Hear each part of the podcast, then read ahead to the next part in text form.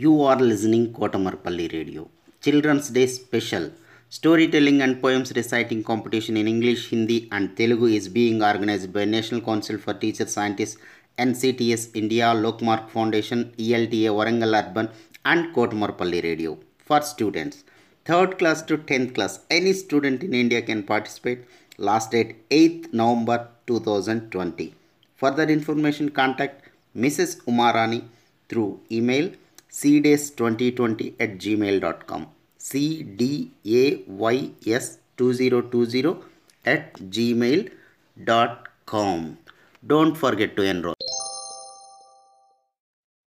Hello, my name is Ishan Swati Sandeep Koyate.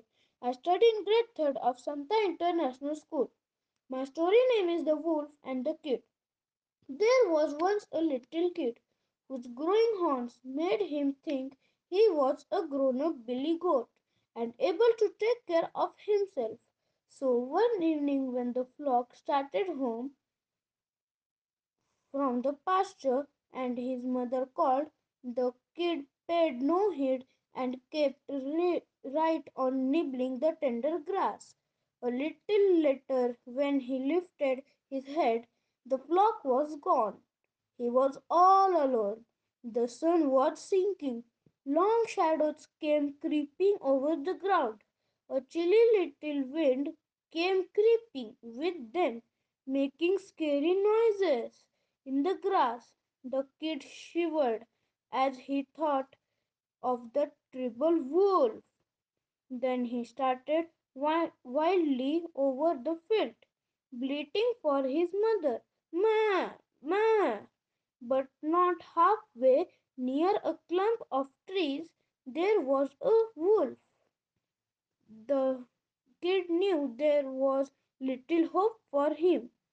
"Please, Mr. Wolf," he said, trembling, "I know you are going to eat me, but first please pipe me a tune, for I want to dance and be merry as long as I can." The wolf liked the idea of a little music before eating, so they struck up a merry tune, and the kid leaped and frisked gaily.